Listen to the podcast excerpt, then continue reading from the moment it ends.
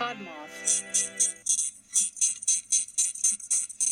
21 year old Stephany Tatiana Flores Ramirez was a smart, beautiful, vivacious girl who knew her way around a hand of poker. While playing a tournament at a local casino in Lima, Peru, she met a man that she thought could sweep her off her feet. Unfortunately, the man she'd met was secretly the devil.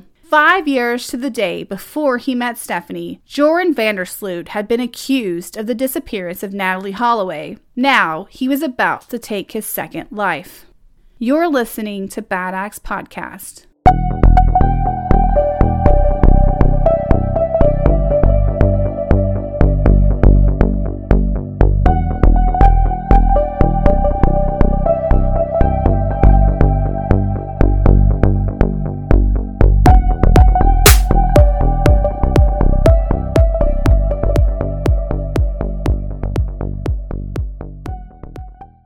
There, and welcome to Bad Axe Podcast. I'm your host, Danielle Blinka, and this is our co host. Hey, I'm Aaron. We have a super special case for you today. We are going to Lima, Peru. Yay! Woot, woot, woot. I wanted to do a Peruvian case today because I'm fantasy vacationing in my head and really wanted to go to Peru. I would love to go to Peru. I learned a lot of unnecessary Peruvian facts. Well, I guess they're not really unnecessary. I mean, I do want to go there someday. I did not know that Machu Picchu was in Peru for some reason. I guess I'm kind of a dum dum. I didn't know that either. And now I really, really, really want to go see it. I know that would be so cool. I'm not sure if you have to hike a lot to get there. I'm assuming it feels like sort of a naturey centric vacation. I can visualize that. And those of you who know me in real life may be familiar with some of my trip photos. I do have a tendency to go on hikes that I'm not physically prepared to do. We climbed ruins just recently. Right before COVID shut down, we went on a cruise and we saw some of the Mayan ruins and we got to climb some of them. And it was very hot. It was like 100 degrees in February. And we definitely still climbed them. And I did realize at one point, I am not as healthy as I need to be to be climbing this in this heat, but I still did it because I'm very hard headed. You're very determined, and I'm glad that we both were because I also was struggling with that a lot, and it was super worth it because the view from Mm-hmm. Oh, up there yes. was amazing. Oh yes, it was great. Oh, yeah. So hopefully one day we Machu Picchu's happening when we can go to Peru. And before we kick off this case, though, I just wanted to plug our Patreon again. Aaron had the brilliant idea of actually putting the link to it in the show notes, which had not occurred to me, again, because I am possibly a dum dum. No, so we have that in the show notes now. It's patreon.com backslash badaxpod. And we have our first patron. Yay. It's my Aunt Donna, and she's amazing, and I love her, and she loves me. And it really made my day today. I've been having a really tough time lately, and seeing that in my inbox that I had a patron made me so happy. so, uh, if you would like to support us, it starts at just a dollar. Uh, we are working on some really cool bonus content for this month, and there's some older bonus content from before that is already available if you go there. It's it's sort of like an extra because you're going to get some cool stuff for April. Nope. You're going to get some cool stuff for May that's coming out very, very soon. I have literally already written one of the episodes. yay! Yay! All right, so off to Peru we go. We are in Lima, Peru, to be specific, and you may know this, but Lima is the capital of Peru and its largest city. Lima is located on the country's Pacific coast, and it looks like the beaches along the coastline there are really narrow with high cliffs behind them. It is absolutely gorgeous. You can go to the beach, but again, they are slightly more narrow because of those cliffs. And I think it must be super cool to both look down from the cliffs onto the Lima beaches and also to look up from the beach at just this really tall cliff. Oh yeah, totally agree. Like looking at the pictures on Google, they were. It looks amazing. I really want to go. Mm-hmm, mm-hmm. And then also too the city landscape sort of blends historic buildings with these modern skyscrapers and just to create this rich cultural landscape that looks just amazing and almost made me want to move to Peru. I was just like, Peru looks amazing. We should just move there. Fun fact before we uh, tell you about our murder Lima is the home of one of the oldest institutions of higher learning in the entire Western Hemisphere, which I thought was cool. To be fair, I guess it's part of like colonialization because the Spanish founded it in the 1500s while they were conquesting. But at the same time, it is still cool that it is there. Yes, it is. Yes, yes. Now, on May 30th, 2010, 21 year old Stephany Tatiana Flores Ramirez met a handsome young man at a poker table at the Atlantic City Casino in Lima. Now, you might be uh, having your little ears perk up there as I'm saying Atlantic City because you might be thinking of Atlantic City in the US, but this is a casino named Atlantic City that I am assuming is sort of themed after the Atlantic City. Yeah, I, I was confused at first. I was thinking, wait, they met in the U.S., but then like it, it makes sense though that there's like Uh-huh. yeah. yeah I think it's like the Peruvian version of Vegas. Like Vegas has all of those casinos that are themed after like isn't there a Coliseum? yeah And maybe an, there's an Egyptian one too, right? I think so. Yeah. I think this is like that, but instead of cool places like Egypt, it's Atlantic City. I could see that. No offense to Atlantic City. I think it would be super cool to go there, but I just don't know if it's the same as like Cairo. I just don't know if it's the same. I'm not trying to be a hater. so, so this is sort of like I guess the like American casino, quote unquote, Yeah, in you go. Lima. Now Ramirez was a vibrant young business student walking in her father's footsteps. He's a successful businessman and she planned to pave her own road to success. She was just a year from graduating with her degree. In addition to going to school, Stephany worked for her father's business, running the merchandising part of their events and promotions company. It sounded like she had a really, really awesome job there because she's basically running an entire department and she was getting a business administration degree. So I guess maybe as she learned how to do it at school, her father just gave her more authority. But it sounded like she was doing a really spectacular job at it. A friendly girl, photos show Stephany surrounded by friends and having a great time. Her father was actually a former race car driver turned politician turned businessman, and she still lived at home with him. Since she was his only daughter, her father gave Stephany everything she wanted, but she grew up to be a kind, loving girl who trusted everyone she met. According to her brother, she enjoyed playing soccer and often organized informal matches at their home. When Stephany met 22 year old Joran van der Sloot, she probably noticed his good looks and the vapid charm that comes from being a sociopath.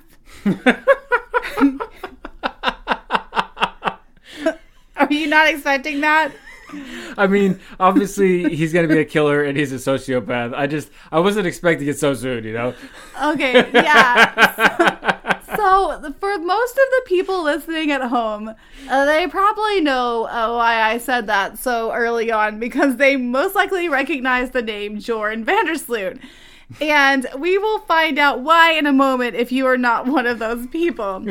so he was in Peru for a poker tournament and actually had flown in from Colombia on May 14th, 2010. Although Jordan's heritage is Dutch, he grew up on the Caribbean island of Aruba, the son of a wealthy judge who gave him every advantage. And I am briefly going to tell all of us what one of those advantages was and how we know that Jordan van der Sloot is a sociopath. A lot of you probably recognize that name, and that's because Jordan van der Sloot is the main suspect in one of the most famous disappearances in modern history the disappearance of Natalie Holloway. Dun dun dun. Dun dun dun. Okay, so for those of you who don't remember this case, back in May 2005, 18 year old Natalie Holloway went on a trip to Aruba with 124 members of her high school senior class. The teens, along with seven adult supervisors, planned a five day holiday enjoying the island's beaches and nightlife.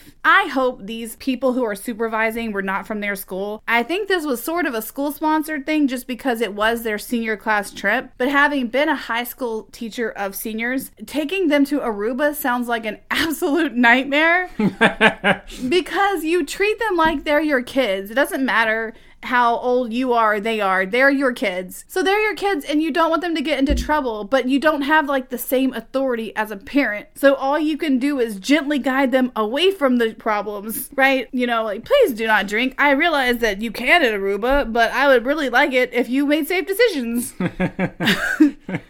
and so I just, I know I've had to supervise them uh, on a couple of occasions when it was awkward. And I just felt really sorry for these adults who did not know what they were getting into because high school seniors are essentially adults, but they're still kids in their minds. No offense if that's you out there. So they're definitely going to make the kinds of decisions that the teenagers in this story made, which is to have the best time ever until, of course, the end of the trip. Because on Aruba, they could go to the beach, they could go enjoy the nightlife, they could drink and go to clubs. It sounds super fun if you're 18 and you have uh, no freedoms over here.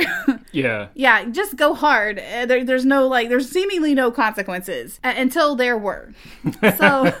On the last night of the trip, Natalie and some of her friends met 17 year old Dutch national Joran van der Sloot and a few of his friends. The teens hit it off right away and spent the rest of the night bar hopping together. Natalie was last seen leaving Carlos and Charlie's nightclub with van der Sloot and two of his friends named Deepak and Satish Kalpoe when the club closed at around 1 a.m. She climbed into a vehicle with them and completely vanished. When police questioned van der Sloot about this, he admitted to leaving with Natalie but said he took her to a lighthouse, then dropped her off at the Holiday Inn where she was staying. Meanwhile, volunteers began searching for Holloway alongside her distraught family, who actually flew to the island to help find their daughter. On June 9, 2005, police caved to public pressure and arrested van der Sloot and his two friends. The friends claimed they dropped him off with Holloway at the beach and left. A likely story, but I kind of believe them because he really seems to be the problem in the group. At that point, van der Sloot actually changed his story and said that rather than leaving her at the hotel, he left Holloway on the beach alone to walk back to the Holiday Inn, which he claimed was nearby. The Kalpoes were released from jail on July 4th, 2005, but van der Sloot remained detained until September 3rd. And this seems like a good thing at first. You're like, oh, they're handling it, right? They're going to find out what happened to this girl. But that's not quite true because he does get out of jail on September 3rd, and the, the group of them just remain free for two years, during which time van der Sloot just starts spinning stories about what happened that night he tells a variety of different versions of the events. We're not going to get into those because we're focusing on Stephany right now, but just know that he's told a lot of different stories and has really messed over her family up until this point. The trio were rearrested a second time on November 21st, 2007, a little over two years after the disappearance. Police say these were arrests were based on new evidence, but the three men were once again freed on December 7th, 2007, just a few weeks later. And that's the end of the arrests. On February 3rd, 2008, van der Sloot made headlines again when a reporter caught him on tape saying Holloway died on the beach and he dumped her body at sea. Oh, wow. Yes. Uh, he apparently did not realize the reporter was recording. So the recorder catches this story that he's weaving, breaks it as a news story, and then van der Sloot comes out and says it was all a lie and he was just making it up. Likely story. Yeah. Well, to be fair, he's made up so many different versions of what he's done with his body, it's ridiculous. Yeah. Okay, this brings us to 2010 when van der Sloot tells Holloway's family that he'll reveal the location of Natalie's body in exchange for $225,000. What? Yes. Now he wants $25,000 paid up front and the remaining paid after her remains are recovered. So on May 10th, 2010, a lawyer representing the family took $10,000 to meet with van der Sloot, who told the lawyer Natalie's body was buried under the foundation of a house by his father. Now remember, his father was a super wealthy, powerful judge, and so far everyone has attributed him constantly getting out of jail to the fact that his father has so much power, and the police are reluctant to investigate him. The lawyer believes this and thinks that it might be possible, so they wire another $15,000 to a bank in the Netherlands so that Joran can have access to it. Once Joran received this money, he snuck onto a plane and flew to Peru.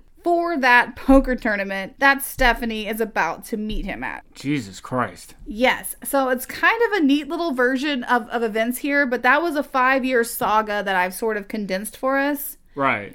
So essentially, they never did find Natalie's body. That was all a lie again. He did admit later that was a lie again. And he was charged by the US government for extortion for taking that $25,000. Not that it really matters because uh, he is in Peru. but that's essentially what's happening. Now, to finish out Natalie's tale, she was declared dead in 2012 at the request of her father. This was seven years after she disappeared. Her body has yet to be found, but no one knows for sure what happened to her. That's really sad. Yeah, I hope this is one of the cases that eventually gets solved. Me too. But as we will see, van der Sloot was not done with his crime spree just yet because he's now in Peru with this $25,000 that he took from the Holloway family and he is about to participate in a poker tournament. And that is where he intersects 21 year old Stephany Flores Ramirez. So van der Sloot was actually in Peru for about two weeks before he met Stephany. If you recall, he actually arrived in the country on May 14th, but he didn't meet Stephany until May 30th, 2010. For those of you who are paying close attention during the Natalie Holloway recap, that date probably sounds familiar. And that's because it just so happens to be the date that Natalie Holloway disappeared.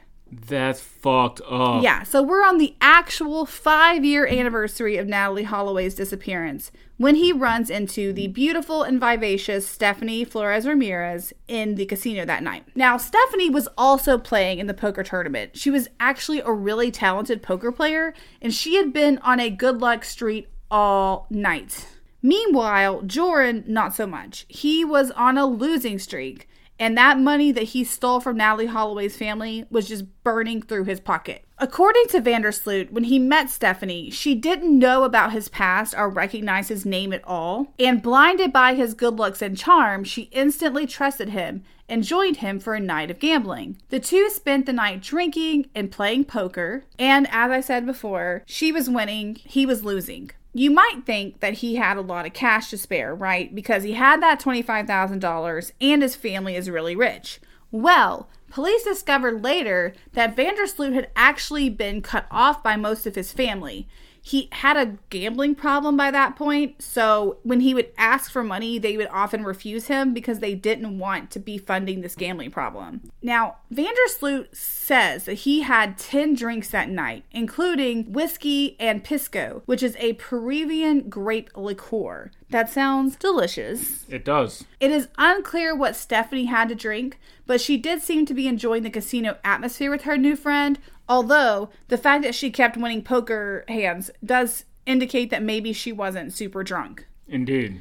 After connecting at the casino, Stephany and van der Sloot went back to his hotel room at the TAC Hotel. Surveillance footage from the hotel shows the pair arrive together. According to van der Sloot, they actually drove back to the hotel in her SUV at around 5 a.m. when the tables closed, and he claims it was Stephanie's idea because she wanted to keep playing poker online. But it's also possible that she just thought that she'd made a love connection. Absolutely, it is. I think that's how he gets away with some of this bullshit because he is a relatively attractive dude. And I think he just lures the women in because he's used to having money, right? And he's a sociopath. Yeah. So he just lies. He's like a spider with a web. Definitely. Pulling him in. She's in this web at this point. In his web of lies. His web of lies. Sorry, I couldn't help myself. we love that show. Yes. Authorities say that van der Sloot had actually developed a pattern in the casinos of playing poker and leaving with lovely young women. So they think that even though he says it was her idea, that she was probably intended to just be one in a string of ladies. And then this particular night, he ends up getting triggered. So the hotel surveillance footage shows the pair arrive at the TAC hotel together and go into van der Sloot's room at around 5:20 a.m. This is where things get tricky because there's no evidence of what actually happened in the room that precipitated the incident that is going to occur. But what van der Sloot tells police is that they were in fact playing online poker. And while they were playing online poker, she snooped in his email and a message popped up that said, quote, I'm going to kill you, you little mongoloid. unquote. Also, Wow. side note, I'm sorry for saying that, but that's literally what it said. And I didn't want to say blank because I thought that would be weird. Uh, but that's what the terms that were used in the thread. So at this point, Stephany sees this. She's totally confused. Why is this guy getting a death threat with this type of language in it? So she asks van der Sloot what's it, what it means. In that moment, van der Sloot decides to tell her about his past in Aruba. He tells her all about Natalie's disappearance and how he was the main suspect. And this is where things get stupid. He claims that Stephany did not take the news well. Now, that part makes sense. It does. Because if I was on a date or whatever with a dude in his hotel room, which I most certainly could be, just knowing my past, and I found out he was a murder suspect, I would be totally freaked out and definitely worried that I was about to get murdered. Yeah, that would be a red flag, and I would nope out of that. Mm-hmm. I mean, he fast. literally abducted and murdered a woman on vacation a previous time. like, I just can't, no. So, Yeah. and it's on the anniversary of the crime. I'd be like, how are you planning on celebrating that? Maybe I should, I need to leave, y'all. Okay, but van der Sloot claims that Stephany went further than just being upset or asking to leave.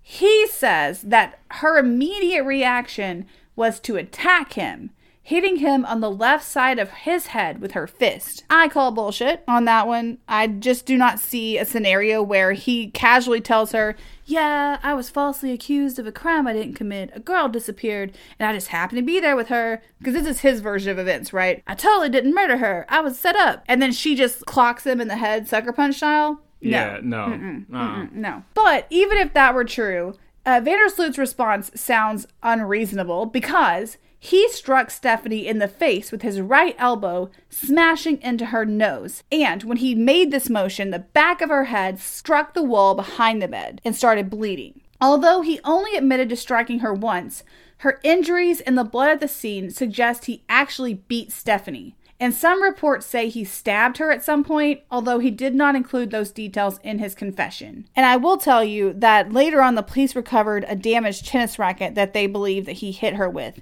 So even though he says he just used his hands, the severity of the beating and the presence of the tennis racket indicates that he may have also hit her with a tennis racket. Jesus. Yes. Now, at this point, she's fainting, like literally going limp.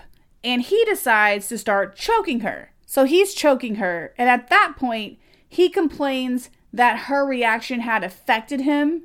And this makes it okay for him to choke her. But it doesn't. It really doesn't. It doesn't at any point. However, Stephany was still breathing, so he threw her onto the floor and starts strangling her again. So he's sort of alternating between beating her and strangling her, but she's not dying. Uh, which seems like, I guess, this is his second try. He maybe should be better. I don't know. at this. This is just ridiculous. He, I just can't even with this dude. So at that point, he's looking at Stephany's limp, unconscious body, and he had a choice. Now, he could have left at that point. He could have called for help, or literally anything besides what he decides to do, which is to uh, finish the job. He actually told police in his confession, quote, There was blood everywhere.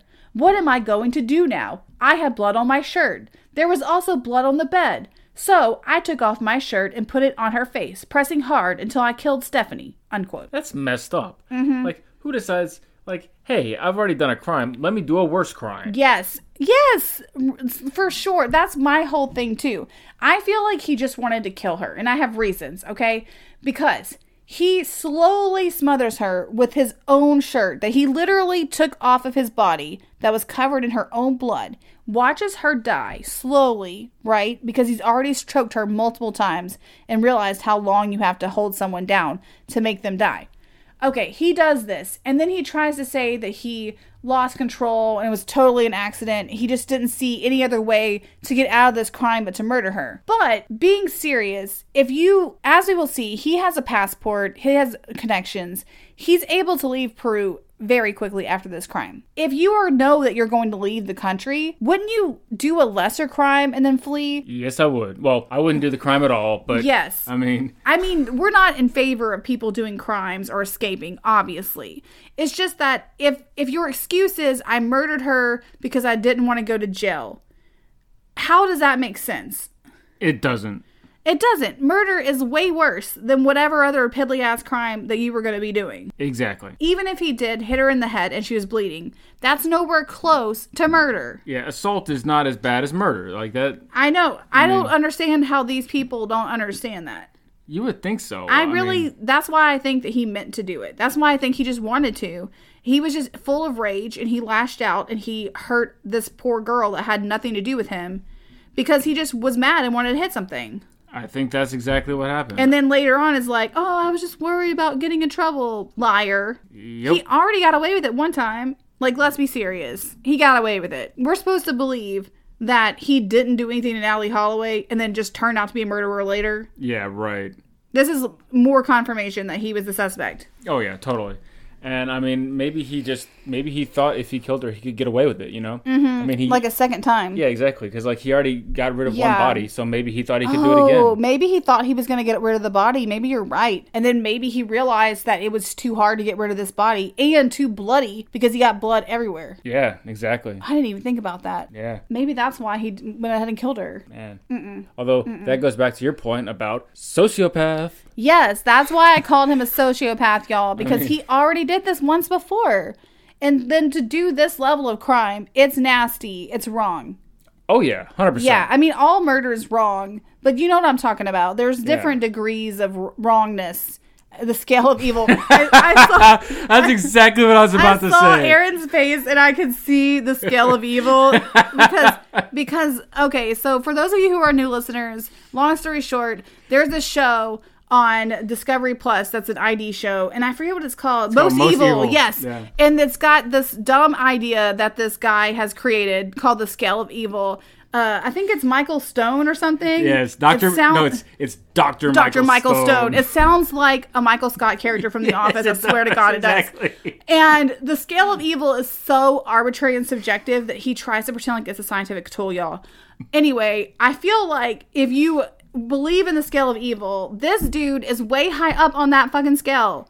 I mean, I feel like Captain Michael Stone would not put him up there because he reserves that for people who give him, who make him personally feel upset. But I think he would put Jordan van der Sloot lower because he didn't like put a screwdriver on, into her skin and then masturbate to it or something. That seems to be what he thinks is the worst, which it is. But also, also just this guy is really bad too. Yes, he is. I would argue that more people should be at the top of the scale. yeah, this. like I don't know.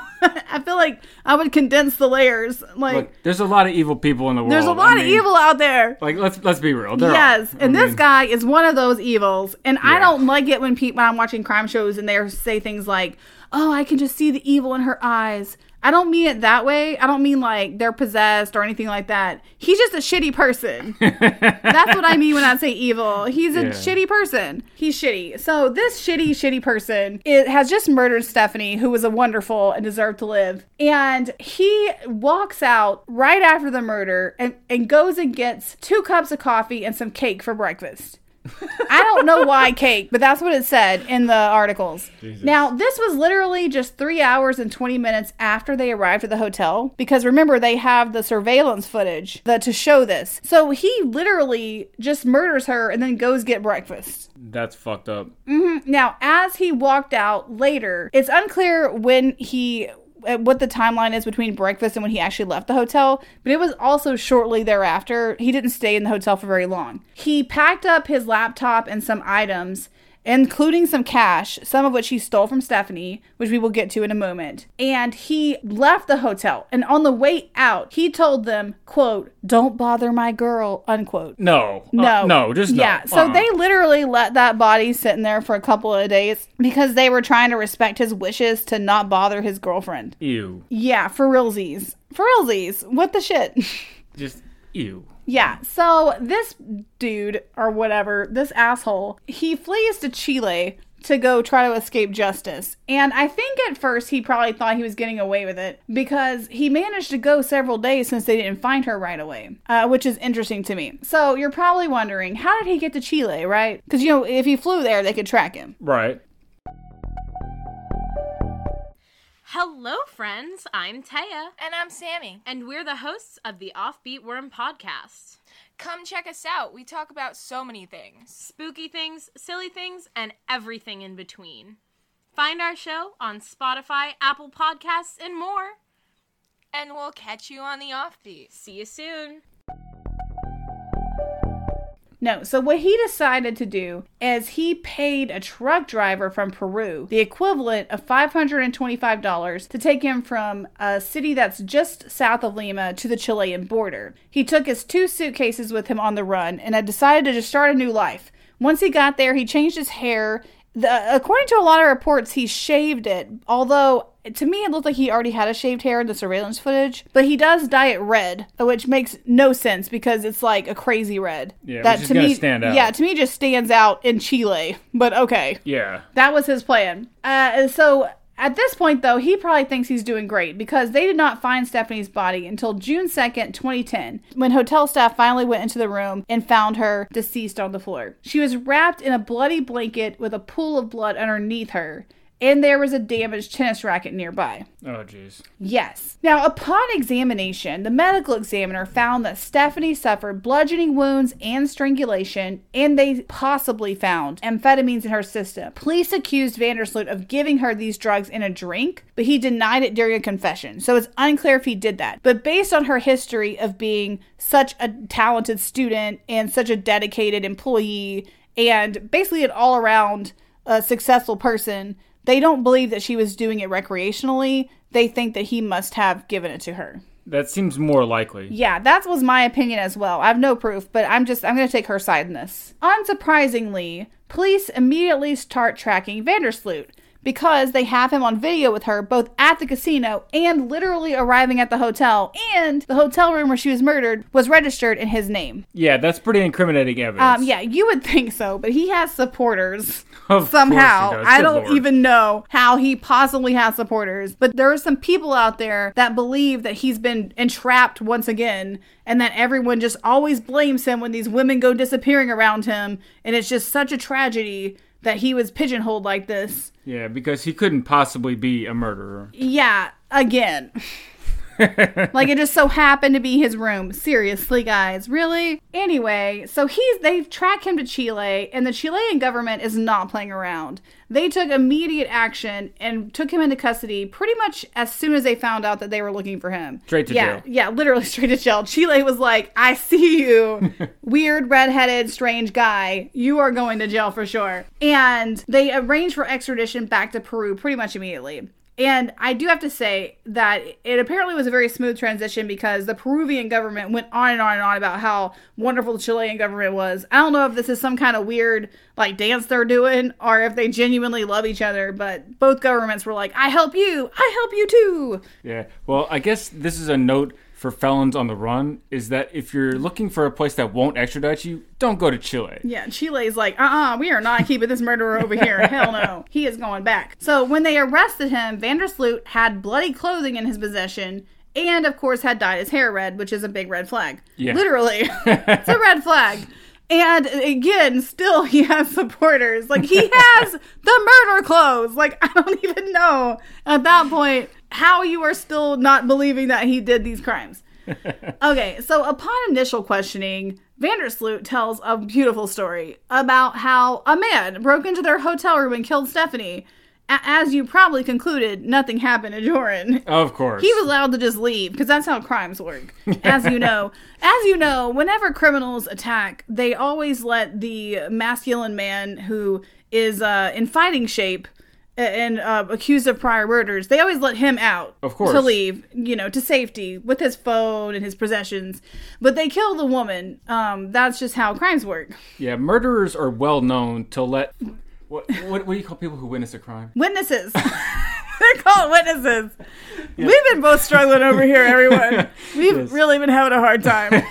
they let the witnesses go. Yeah. Yes, they're well known to let witnesses go. Oh, Aaron, I'm not gonna edit that out because I just need to shame you. I'm gonna shame you. All right, this I feel like I'm gonna leave more of these things in today. I usually edit a lot of this out. Okay, so yeah, the police, as you can imagine, were not impressed with this story. They knew immediately that something was wrong about it. So they were like, no, we're gonna keep asking you these questions. So on June 6th, about a week after the crime, van der Sloot confessed, but he had an odd request. What is he going to request, Aaron? Do you have a guess? I honestly don't. Okay, well, he offered to tell authorities again where Natalie Holloway's body was if they wrapped up prosecution in Peru. It, it sounds like he asked them to not prosecute him at first and then was like, actually, if we just like wrap this up super fast and you let me go home early, I'll tell you where Natalie is. And which uh, we're not laughing at Natalie because that's a tragedy. Just the absurdity of the Yes. fact that he has offered like 400 times to tell everyone where she is and has charged money and then always lets everyone down. And then he gets to this point where he's literally murdered someone else and says, Hey, you know that other girl that I said I didn't murder? well, I mean, I can tell you where she is if you let me offer this one. No! nah. No, we're not. No, we're not doing that. You're not good. No. So, needless to say, Peru was not impressed by this offer and was just like, no. Um, and I will tell you though that her family, Stephany Flores Ramirez's family, did immediately contact the Holloway family because they obviously were upset about losing Stephany and knew what it felt like. And they wanted Natalie's family to try to get some justice too. So her father immediately reached out to Natalie's family and basically offered to try to help them to get Joran to tell them information about Natalie so they could actually pursue that case and help him get tried and convicted, hopefully, of Natalie's disappearance as well. Absolutely. So that has been going on behind the scenes. But at the same time, they're not just like letting him out of jail no. because he needs that's where he needs to fucking be. Yeah. Okay, so despite van der Sloot's claims that he killed Stephany after she learned the truth about his past, remember that was the original motive he gave, that she found out that he was accused of hurting Natalie. The police actually disagree with this, and they claim the motive was money. Now, initially, and you will see this in reports about this crime, police had ruled out money as a motive when they found out that Joran van der Sloot was who he is because his family is wealthy. But when they found out he had been cut off, they realized that he may have actually had a financial incentive to kill her. And she won a large sum of money the night of the murder. It was reported as being as much as f- the equivalent of $5,000, but at least 2500 there were two different figures given, but both of those numbers are a lot. Twenty five, I'm sorry, twenty five hundred dollars is a lot. Five thousand dollars is especially a lot. And if you don't have any money to your name and you're a complete sociopath And a gambling addict. and a gambling addict, it's totally conceivable that you would try to steal this money. The police believe that he planned on luring her back to his room, probably having some sort of intimate relationship with her, and then robbing her. And during that robbery, Stephany is not taking shit. She knows what's up. She's smart. She's capable. She's a strong girl. And she confronts him basically and fights back. And that's what they think is the cause for him to kill her. Because they think he sort of lost control in that situation. And then with it being coupled with it being the anniversary of Natalie's disappearance and that intense emotional reaction to that, that he just went over the edge and murdered Stephany for this money. So, based on his confession, regardless of the motive, authorities charged him with first degree murder, which carries a possible sentence of, th- of 15 to 35 years in prison in Peru. Partially, the sentence is, I think, already reduced because he confessed. If you don't confess and they convict you, I believe you can get a longer sentence. But if you confess, then you get an option for a shorter sentence. But he was not happy with this, even though he damn well knows that he murdered her. At his trial in January 2012, van der Sloot pleaded guilty to killing Stephany and stealing her money. However, he also pleaded insanity, saying that he experienced, quote, violent emotions, unquote, at the time of the murder, which is somehow an excuse. Except it isn't. Yeah, apparently violent emotions is insanity in Peru, apparently. I don't understand how that shit works. Yeah, I don't because to me, violent emotions are you are a bad person, right? Yeah. Violent emotions means you're a murderer. I mean, Yeah, I mean, I just don't.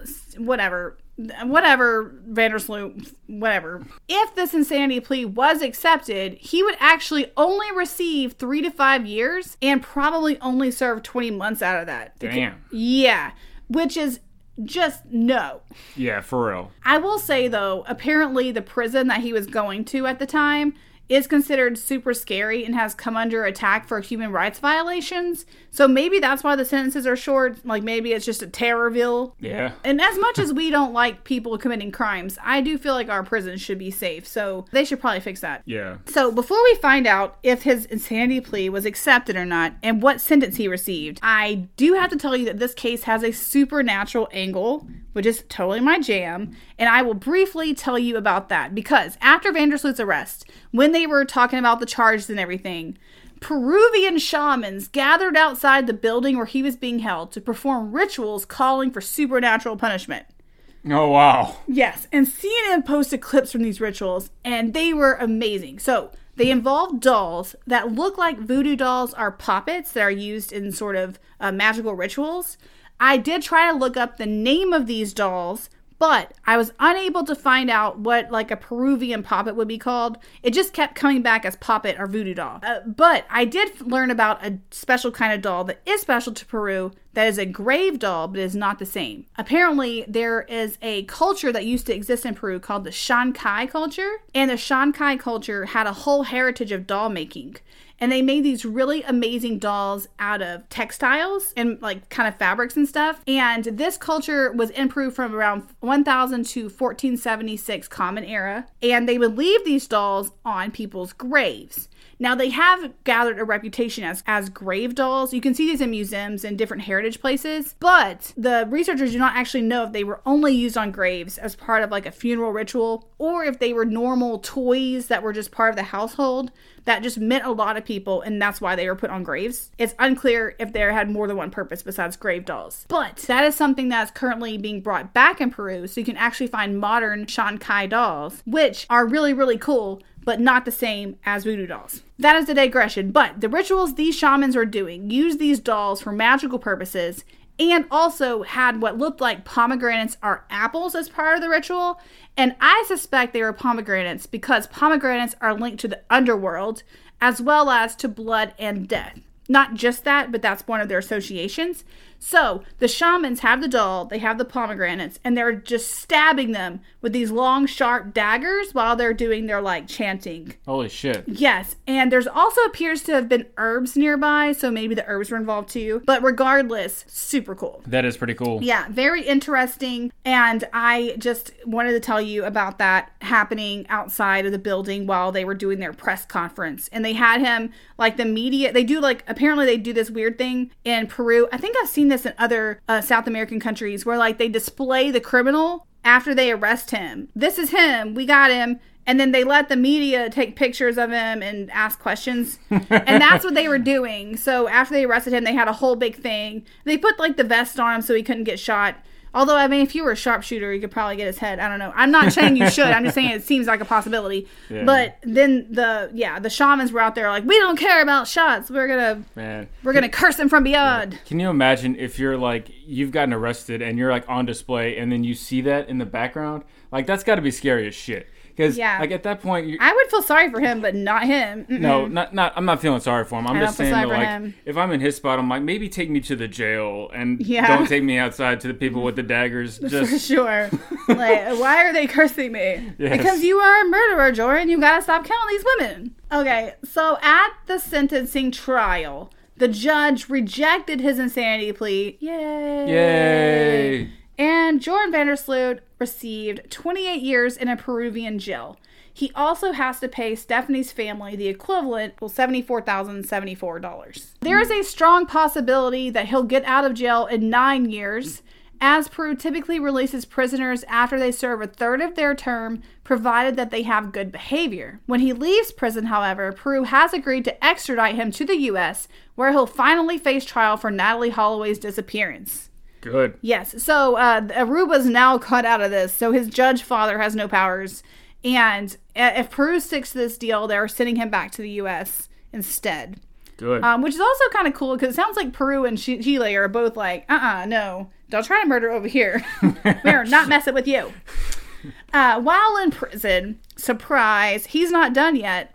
Uh, van der Sloot actually married 24 year old accountant Leydi Figueroa in July 2014. really? Yes, and she had been visiting a relative in the prison where he's incarcerated, and the two made a love match. Of course they did. Of course they did. Now, I do have questions for, I guess, I'm not sure if she pronounces it Lady or Lady. I've always heard Lady. Girl, you are an accountant. You can do better than him. What are you doing, hun? I know, right? I mean, he is in jail for murdering other women. yeah, I know. Like if he ever gets out of jail, he's gonna murder you. Yeah, I mean, she Probably. she already was like I think pregnant with a son by another dude when she met him. But she starts dating him in jail. They build this like relationship. Apparently in a Peruvian jail, you can go into like their cells and stuff and just have family time. It's really easy just to hang out and do life stuff. Hmm, that's weird. Yeah, so she got cozy with him and then he got her pregnant Oh, Jesus. before they got married. He got her pregnant. Yes, girl. So she gets married to him, and then later on that same year, because they got married in July 2014, in September 2014, she gave birth to his daughter.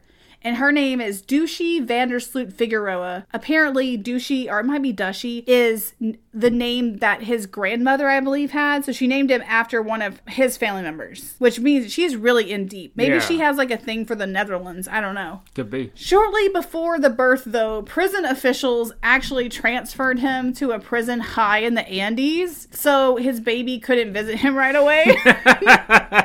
and the prison officials claimed that he threatened the warden at his old prison, and that's why he was transferred. But I kind of think they just wanted to screw him over Just because be petty. yeah, because like he got married, and he was having a baby, and then they were like, "Oops, off to the Andes." and that's how I also learned this week that there's a prison high in the Andes in Peru, which I feel like is kind of cool, but also kind of twisted because they talked a lot about how you have to get used to the altitude, and that's partially why the baby can't go for a while because babies, I guess, you can't just take them high into the mountains safely. Makes sense, yeah. Yeah, so that's what's happening to him. He's still in that jail. The last, as far as I know, um, he is still in there, which kind of makes sense. He was sent in 2012, so he might get out this year at the earliest. But if he really did threaten the warden, that could probably go against his whole get out in nine years thing. Indeed. Yeah, but if he does get out, he's definitely going to be hopefully extradited to the U.S. for Natalie Holloway's trial. There you go. Yes, and I, I do think at this point uh, it might be hard to find a jury that doesn't know about the Holloway case, but who knows? You never know, man. Yeah, it, it, has been a long time since that case happened. Uh, I do hope that their her family gets justice for her, though. Me too. And I really wish they would find her body. It's just twisted. I kind of think that he's telling the truth about dropping her at sea because that makes sense of why he can't tell them where the body is. Yeah, because he doesn't know. Yeah, because it's somewhere out in the ocean. Yeah. That to me makes the most sense. And that was like one of his earliest versions of events. And I think that that's why I think it's true. And I know that there are a lot of people that believe that Joran is like a pathological liar, but not a killer. And they think, I don't, I'm sorry, I shouldn't say a lot. There are people who support him that think he's a pathological liar who likes attention, but that he's not a murderer. And that's why he's told so many different stories about Natalie's disappearance. They think he had nothing to do with it, but he just likes the attention that he gets from the media as being an accused killer, which to me does not make sense, but okay. But even if that were true, the fact that he's killed Stephany like this just suggests to me that that I just don't think there could be a coincidence with Natalie. Yeah, I don't think so. It's just not possible. I mean, Yeah. I mean, technically anything is possible, but in this case, I genuinely believe that he killed Natalie Holloway too. Yeah. It might have been an accident, but I think he did it. I think he got rid of her body. I think his dad helped him cover it up. I think that makes that makes sense. Yes. Hopefully, we'll find out at some point. I mean, it's been what 15 years, uh, 16 years at this point. Almost 16 years actually to the date. Just tells what happened. For real. All right. Well, thank you for listening. Please, again, consider supporting this show over on patreon.com backslash badaxpod. That is in the show notes now. The membership started at a dollar. We also have Buy Me a Coffee at backslash Bad Axe badaxpod as well. If you would just like to make a one-time coffee-related donation to the podcast, we would really appreciate you. Uh, we do have a lot of cool bonus content, though, over on Patreon and we will send something your way if you do go to buy me a coffee as well. Um, if you would like to contact us and send us a message or some notes or suggestions, you can do that at badaxpod at gmail.com. We have social media as well. We are most active on Instagram. That is really where I have been posting the most. All of our social media accounts are at badaxpod. But as of right now, I would definitely head over to the Instagram first, which is where I tend to post. And then we have a website. Aaron, tell them about our website. It's badaxpod.com. I know you're so shocked. You're so, I can feel you being shocked. Uh, also, I forgot to tell you that we are on the Podmoth Network. Why is this hard for me? I don't even know. Um, I usually remember early on and, and have to re-record that part, but we did the whole podcast episode. I'm not starting over. We are on the Podmoth Network. It's amazing. You should go there and check out the other podcast. I know I love them, and I think you would love them too. You definitely will. They're cool. Awesome. Well, thank you for listening. We will see you very, very soon. And until then, bye bye. Bye.